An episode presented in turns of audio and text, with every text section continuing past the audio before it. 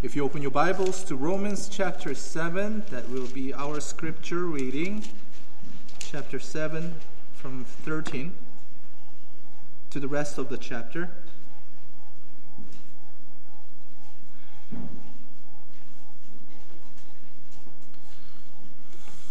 Focusing on the last verse of the chapter. Has then what is good become death to me? Certainly not but sin, that it might appear sin was producing death in me through what is good, so that sin through the commandment might become exceedingly sinful. For we know that the law is spiritual, but I am carnal, sold under sin. For what I am doing, I do not understand. For what I will to do, that I do not practice. But what I hate, that I do. If then I do what I will not to do, I agree with the law that it is good. But now it is no longer I who do it, but sin who do, that dwells in me. For I know that in me, that is in my flesh, nothing good dwells. For to will is present with me, but how to perform what is good I do not find. For the good that I will to do I do not do, but the evil I will not to do that I practice. Now, if I do what I will not to do, it is no longer I who do it, but sin that dwells in me. I find then a law that evil is present with me, the one who wills to do good. But I delight in the law of God according to, uh, to the inward man. But I see another law in my members, warring against the law of my mind, and bringing me into captivity to the law of sin, which is in my members. O wretched man that I am, who will deliver me from this body of death? I thank God through Jesus Christ our Lord. So then, with the mind, I myself serve the law of God, but with the flesh, the law of sin.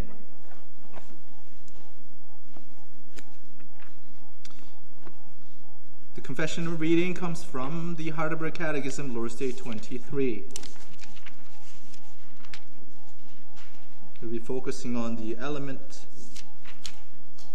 um, the characteristic of faith.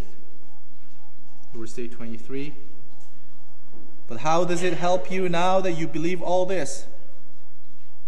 Uh, this means the previous Lord's days, which is the Apostles' Creed, that I am righteous in Christ before God and an heir to life everlasting.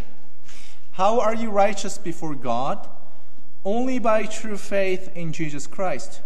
Even though my conscience accuses me of having grievously sinned against all God's commandments, of never having kept any of them, and of still being inclined toward all evil, nevertheless, without any merit of my own, out of sheer grace, God grants that credits to me the perfect satisfaction, righteousness, and holiness of Christ, as if I had never sinned nor been a sinner, and as if I had been as perfectly obedient as Christ was obedient for me, if only I accept this gift with a believing heart.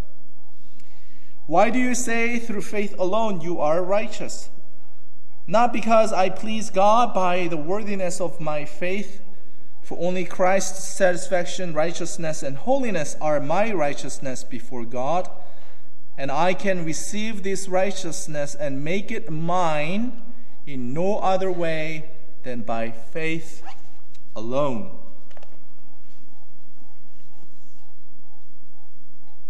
Beloved in the Lord, the Heidelberg Catechism, Lord's Day 23, begins with the question How does it help?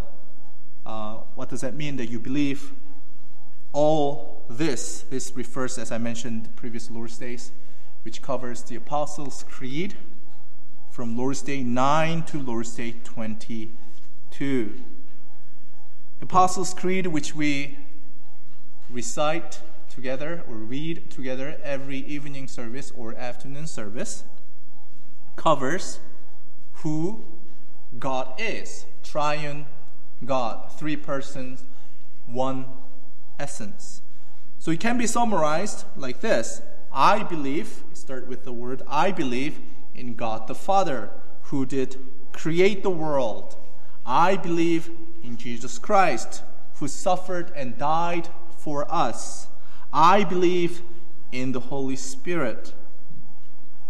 I would say almost all Christians know or supposed to know the Apostles' Creed. This is one of the first things that we memorize as we grow, grow up as Christians. Then the Catechism asks a very practical question. You know your faith, you know Apostles' Creed. Very practical question. Then, now, how does that help you? How does it help you now that you believe all these articles of Christian faith? In other words, why does that matter that you not only recite, but you say you believe these articles? What does your faith mean when you believe when you say when you believe in triune God? What does that mean to you? You see, you see, we may ask that question, but let me tell you what. Satan, he asks the same question. Satan asks the same question with a different intention. The Catechism asks this question for your own benefit, but Satan asks the same question to plant the seed of doubt or to destroy you. What good is there that you believe? You believe that you cling to this triune God. Well, it's not like a Satan appears right in front of you and asks the question directly before your eyes. No, but Satan asks usually through people, even through people that you love. Think about Job and his wife. He was literally deprived of everything. His property was gone, his children were killed. He was the wealthiest man, but now he's in great poverty. What good is there that you still believe, Job? What good, what benefit is there that you still cling, you still trust this God? Curse God and die, Job's, Job's wife said in Job chapter 2, verse 9. Why do we cling to God? Why, why, why do we believe? Why do we have a faith? Is your faith an instrument to keep you wealthy? keeping your children invincible from death and illnesses? Does your faith make you prosper? Is that an instrument for you to thrive economically, financially? If you look at Job, the answer is obviously no. So, first, let us define what faith is. What does that mean you say that you believe? Because today, I tell you, the world has a different understanding of the word believe. Especially when you watch some of the motivational speech or movies, they say, well, believe in yourself. You can do it. Just believe that things will get well. You can write really popular sermon by saying those things. Motivational. When they say believe, they usually mean, again, believe in yourself. They focus on you to make you feel better. For instance, they say, well, man, get, man can become woman, woman can become man. You just have to believe. Almost sounds like there's a, something that you can if there's a, something that you can accomplish, you want to accomplish, then you know it's not possible, but if you just believe you can achieve that kind of thing, your faith can accomplish that impossible. The world, world wants to uh, give you confidence, make you have confidence in yourself by saying that faith is something that you, you do. you produce, you exercise. And some churches, sadly, they adopted this idea to make you feel good. However, that's not true. In their definition, faith is almost like a supernatural power. So, in some extreme cases, some in extreme uh, radical churches, they say if you're not if you're not rich, um, because you fail to believe in God, you're, you don't have enough faith. You got a car accident, you got a cancer, and then you want to be healed, you want to recover, yet you're not recovering well. It's because your faith is not strong enough. Have faith. It's almost like a superpower. Whereas, listen to this. Whereas the Bible defines faith very differently. It is very clear when Ephesians 2 8 says, faith is a gift of God. It's not something that I can produce, it is given by God. That is very important to understand the Reformed theology. Because God saved you when you were still dead in your trespasses, in the context of Ephesians 2. First, the beginning of faith is a self denial. You deny that you have no power to achieve or accomplish. That is the beginning of your faith. Faith is a trust is a passive, I would say. It is active, but it is very passive. It's like a little child on the top of a tree extending his hands to his father because he is not able to get off by himself. If he does, he doesn't have to extend his hands, he doesn't have to trust his father. He wants to, his father to catch him when he jumps, and he jumps because he trusts his father, not in himself. That is faith. So, according to the scripture, faith is not about building up a confidence in myself, it's the opposite. It's to empty my pride and take away my, my arrogance. Faith is about having confidence in someone else. To begin with, you have a faith, you trust someone else, again, because you have no confidence in yourself. The same principle is applied when you pray. When you pray, you pray to God, not to yourself. If you are able to achieve something, you don't have to pray and you don't have to ask for help. So here's the theme and points. You receive Christ's satisfaction, righteousness, holiness only by trusting Him alone, only by faith. In other words, you become righteous in the eyes of God. You, you are declared righteous in the eyes of God because you're not righteous, but because Christ's righteousness is given to you. How? Only by faith alone. To give um, just a whole summary of justification, doctrine of justification. Justification is declaration that God, as a judge, declares you, sinners, righteous on the account of Christ's perfect satisfaction, righteousness, and holiness. I usually explain like this Christ said, I'm the vine, you are the branches. Vine, branches grafted into branch, and all the good things that Christ has has to be transferred to you. And then tube, that grafting, is called faith. Faith is an instrument by which we can gain, we can um, um, get from Christ His holiness.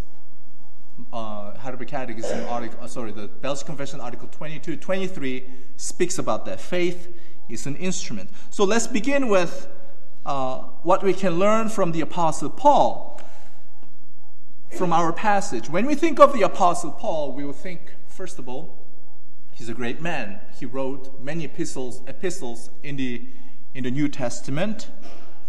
And then he suffered so much for the gospel. He was a missionary. He went everywhere in uh, Asia Minor and Rome, even. Eventually, he did. And we uh, the point is, we consider him as one of the greatest apostles in the New Testament, humanly speaking. The reason why I say humanly speaking is because Apostle Paul disagrees with that in 1 Corinthians 15. He said, He's the least of the apostles. Romans 7. We think Paul is such a great guy, high up there, something that we should, uh, we should imitate. But Paul confesses that he is very weak. He gives honest confession that he is a sinner, the least of the apostles. He did evil things. And he speaks about them more extensively in Second Corinthians. He uses this analogy. He is a weak vessel, a clay jar, or jars. He is one of the jars of clay, and God chose weak, weak instrument so that we can glorify. We don't glorify ourselves, but we can glorify. We glorify God alone that he may receive glory alone. So we read from a portion of Romans 7, and then let's go through once again in verse, from verse 15. He said something like this For what I am doing, I do not understand. For what I will to do, that I do not practice. But what I hate, I do. So, what is this thing that I will to do, what I want to do? godly things, the things that the law commands you to do.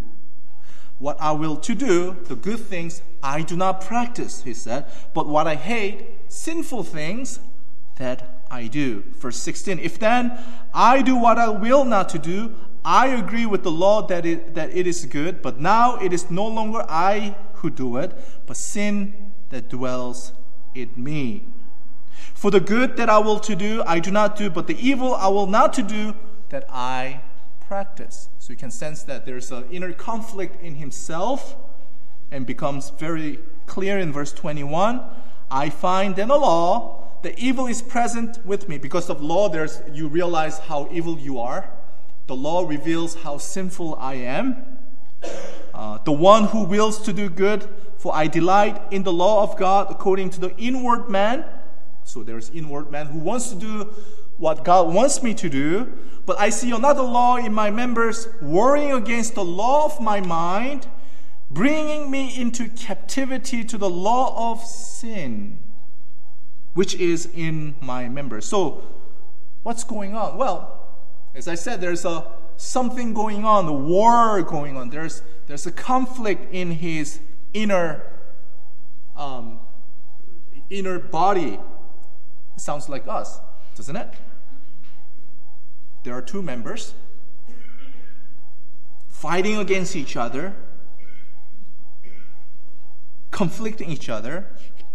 You can follow with me in the verse 20, 23. But I see another law in my members warring against the law of my mind. I'm, I'm tempted to use this analogy, um, and every analogy has weaknesses. Let's say you are tempted to sin. They say lie. You're tempted to lie. Did you clean your toys? Nope. But yes. Because mom promised me that I can have ice cream if I clean my toys. Although I didn't. You're tempted to lie. And then mom's approaching.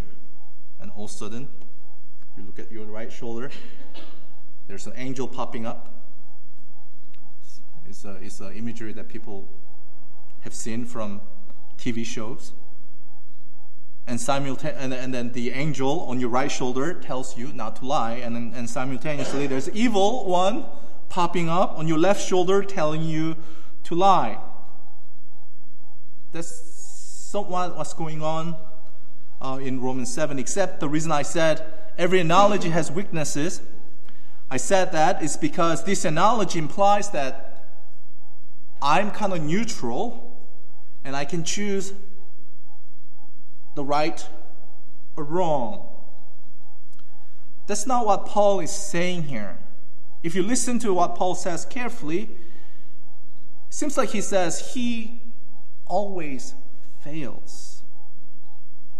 Yes, there's a good side, bad one, and he always ended up doing the bad things.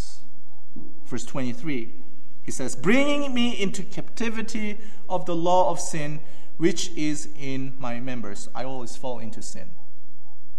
Apostle Paul, even Apostle Paul. Think about, uh, think about the, the saints in the Old Testament, David falling into grievous sin, Peter, the disciple, one of the disciples. I do not I do not do what I'm supposed to do, good things, righteous things. But the things that I do not want to do, I end up doing it.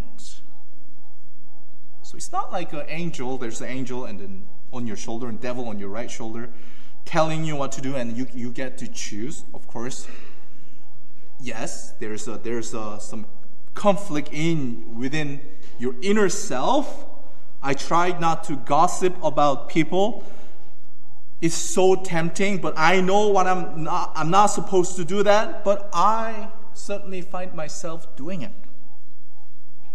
It's not like I'm neutral, can choose good over evil.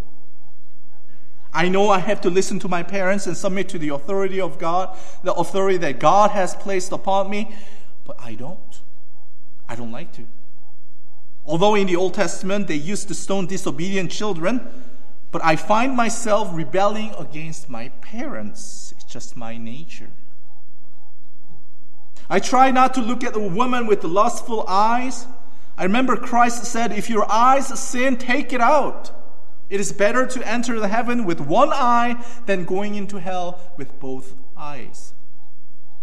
But sadly, I struggle, but I ended up looking at a woman with lustful eyes. I just can't help myself.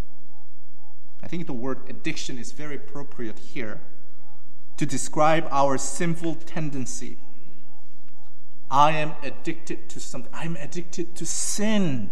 I can't help does not mean I'm excused from all my wrongdoings. I mean, it means I am literally slave to sin. I am chained. That's the language. I mean, that's not the language the Apostle Paul uses, but that, that's pretty much what he's saying here. I know Christ said, I ought, I ought to love my neighbor, and Lord, with all my strength, I I must love my wife and my husband, but my nature says otherwise. I am in trouble. There might be some people say, but wait a minute. But look, I, am still a good person. Isn't it too cruel to, to say I am chained to sin? But I still keep the law, just like the rich young ruler who came to Christ asking a question Rabbi, what shall I do to inherit eternal life? Christ asked, What is it written in the law?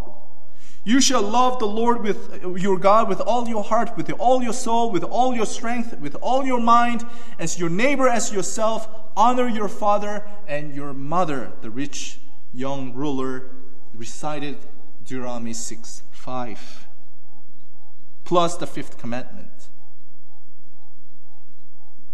All these things I kept from my youth. I did all these things externally from my youth. I never skipped church.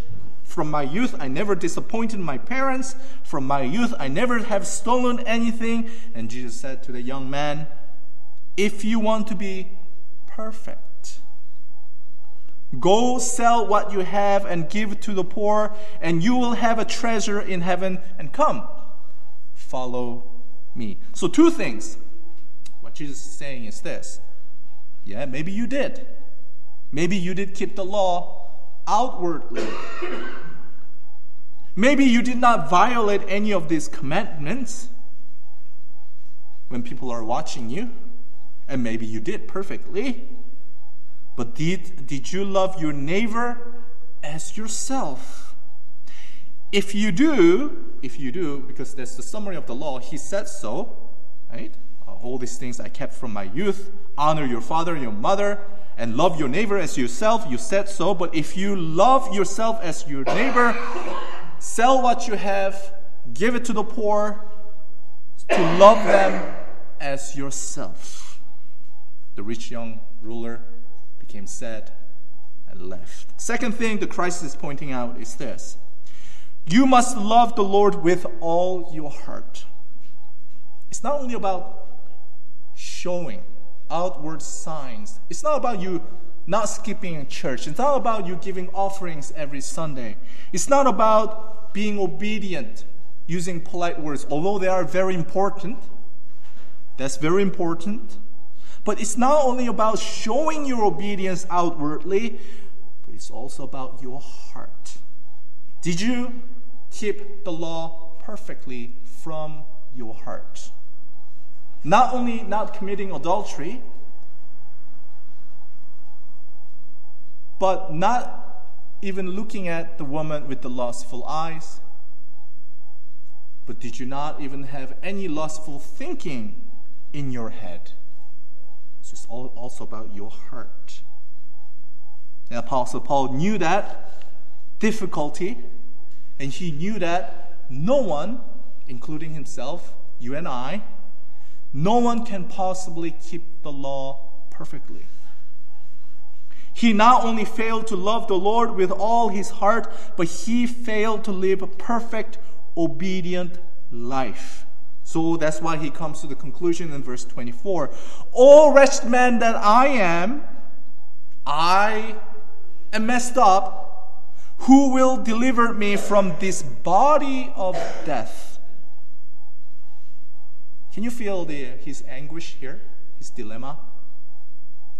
Can you feel his helplessness, frustration? It's the, it's the same frustration that every saint must go through. I do not do what the law demands us to do, but I do opposite. O wretched man that I am, what am I going to do? I'm stuck in this body of death. It's interesting, Paul uses that language body of death body you're born with, you're stuck with, which you're not able to change. Body of death. Verse 13 I am carnal, sold under sin. Sold under sin. Slave to sin. There's old man and a new man. Old man is another language for the sinful nature which I'm born with. New man is the new nature in the Lord Jesus Christ. Old man, the old sinful nature must be demolished, destroyed.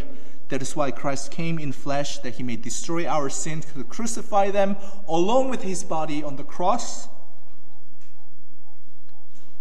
Who will deliver me from this body of death? Verse 25 such a masterful, beautiful language highlight of this chapter. Conclusion I thank God. Look at my body of death. I am hopeless, but I thank God through Jesus Christ our Lord. Our Lord, He's our Master. I used to be a slave of sin. He freed me from this tough, suffocating, disgusting chain of sin which enslaved me to sin again and again. Uh, sorry to, for mentioning this. It might be um, a little bit disturbing, but uh, you know, though, it's like a human trafficking. Human trafficking. Sex slavery. In some parts of the world, and sadly, even in Canada, uh, they kidnap girls to make them prostitute. Those evil kidnappers threatens to kill them, they drug them. When I was in China, there was a city called Kunming. It's uh, in the southwest part of China. And when I arrived at the city, I took the train and then arrived at the train station with uh, uh, my roommate. Um, and then both of us, we, we saw the scene and we became speechless. I saw little boys and girls whose hands were chopped off and they were begging on the street. So, what happened, I heard, is that they were kidnapped, or they were orphans, there were many of them. And then these uh, disgusting people, kidnappers, they are the ones who chopped off their hands or even a foot. First of all, so that they don't run away. And second, to make them handicapped intentionally so that the tourist they can feel sympathetic toward them and give them some money. And the money that goes into the pocket uh, they, they all go into the pocket of ev- these evil people. And these kids have no place to go. They attempt to flee and they get caught. They get even killed and sometimes they are taught to steal money. One girl distracts a tourist, and another boy is pickpocketing. It's a, it's a vicious cycle. Uh, and then early young age, they don't necessarily know what is wrong and what is right. But even if they know, they are stuck. For them, they have to do evil things, such as prostitution or stealing, pickpocketing you know that's not right, but you have, you're stuck. You're a slave. So, who can deliver these poor children from this disgusting chain of slavery? The Apostle Paul asking that spiritual question. We are all slaves of sin. Who can deliver me from this body of death? That as long as I am stuck, I'm in this body, I will die and I will go to hell. It's a genuine, genuine cry from the helpless slave. And in conclusion I see myself, there's no help, but I thank God. That's a faith. You find that yourself is helpless, but you trust in someone who can help you. I thank God, meaning I trust God. I myself cannot break this chain, but Christ can. Just like the demon possessed men who were chained, cried out, living uh, near the tomb, the grave. Nobody could help him. But thanks to be God, thanks to God in the Lord Jesus Christ, by his sacrifice, by his atoning work, I am free. That's what the Apostle Paul is saying here. Going back to the story of the young rich ruler in Matthew 19, Jesus said, If you want to be perfect, go sell what you have and give it to the poor, and you will have a treasure in heaven, and come follow me. Go back, sell your, your stuff, give it to the poor. And similar, in a similar, um, the similar story is found in Luke chapter 10, 25. A certain lawyer asked the same question What can I do? What shall I do to inherit the heaven? Eternal life. What is written in the law? Christ asked the same question. What is your understanding of the law? Well, you shall love the Lord with all your heart, with all your strength, and love your neighbor as yourself. Christ said, You have answered rightly. Do this you will live. So to one person, he said, Sell your things as a proof of your love, your loving your neighbor as yourself. And then to this uh, lawyer in Luke chapter 10, he said, Do this and you will live. Keep the law perfectly and you will live. Right here, Christ is telling us how to obtain eternal life. You have to be perfectly righteous, perfectly obedient. And as we know, you know, because the law tells us we are not able to achieve that. No way. There's no way for us. But here's the good news Christ did live perfect life. He did, so to speak, sell everything, as he said, he gave everything that he had, his body and blood. Life is in the blood, Bible says. and he gave to his neighbor.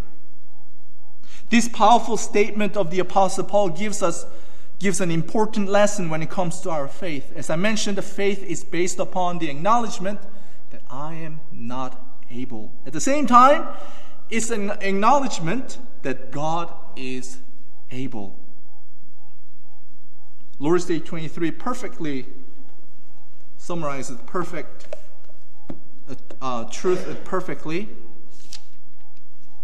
Always read this when I write a sermon on Lord's Day 23. This is really well written. How are you righteous before God?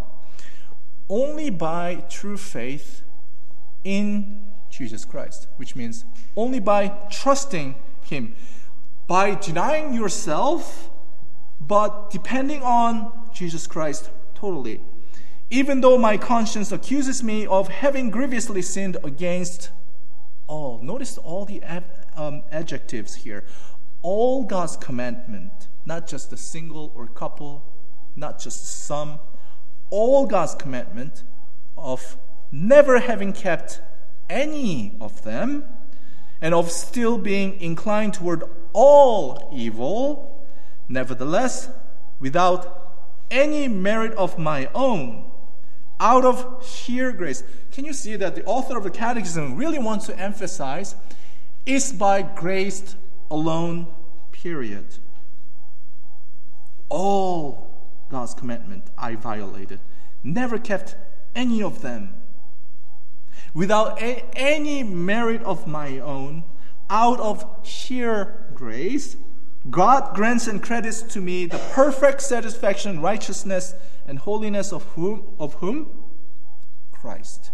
As if, although I didn't, although I sinned every time, but as if I had never sinned nor been a sinner, and as if I had, had been as perfectly obedient as Christ was obedient, although I wasn't if only I accept this gift with a believing heart.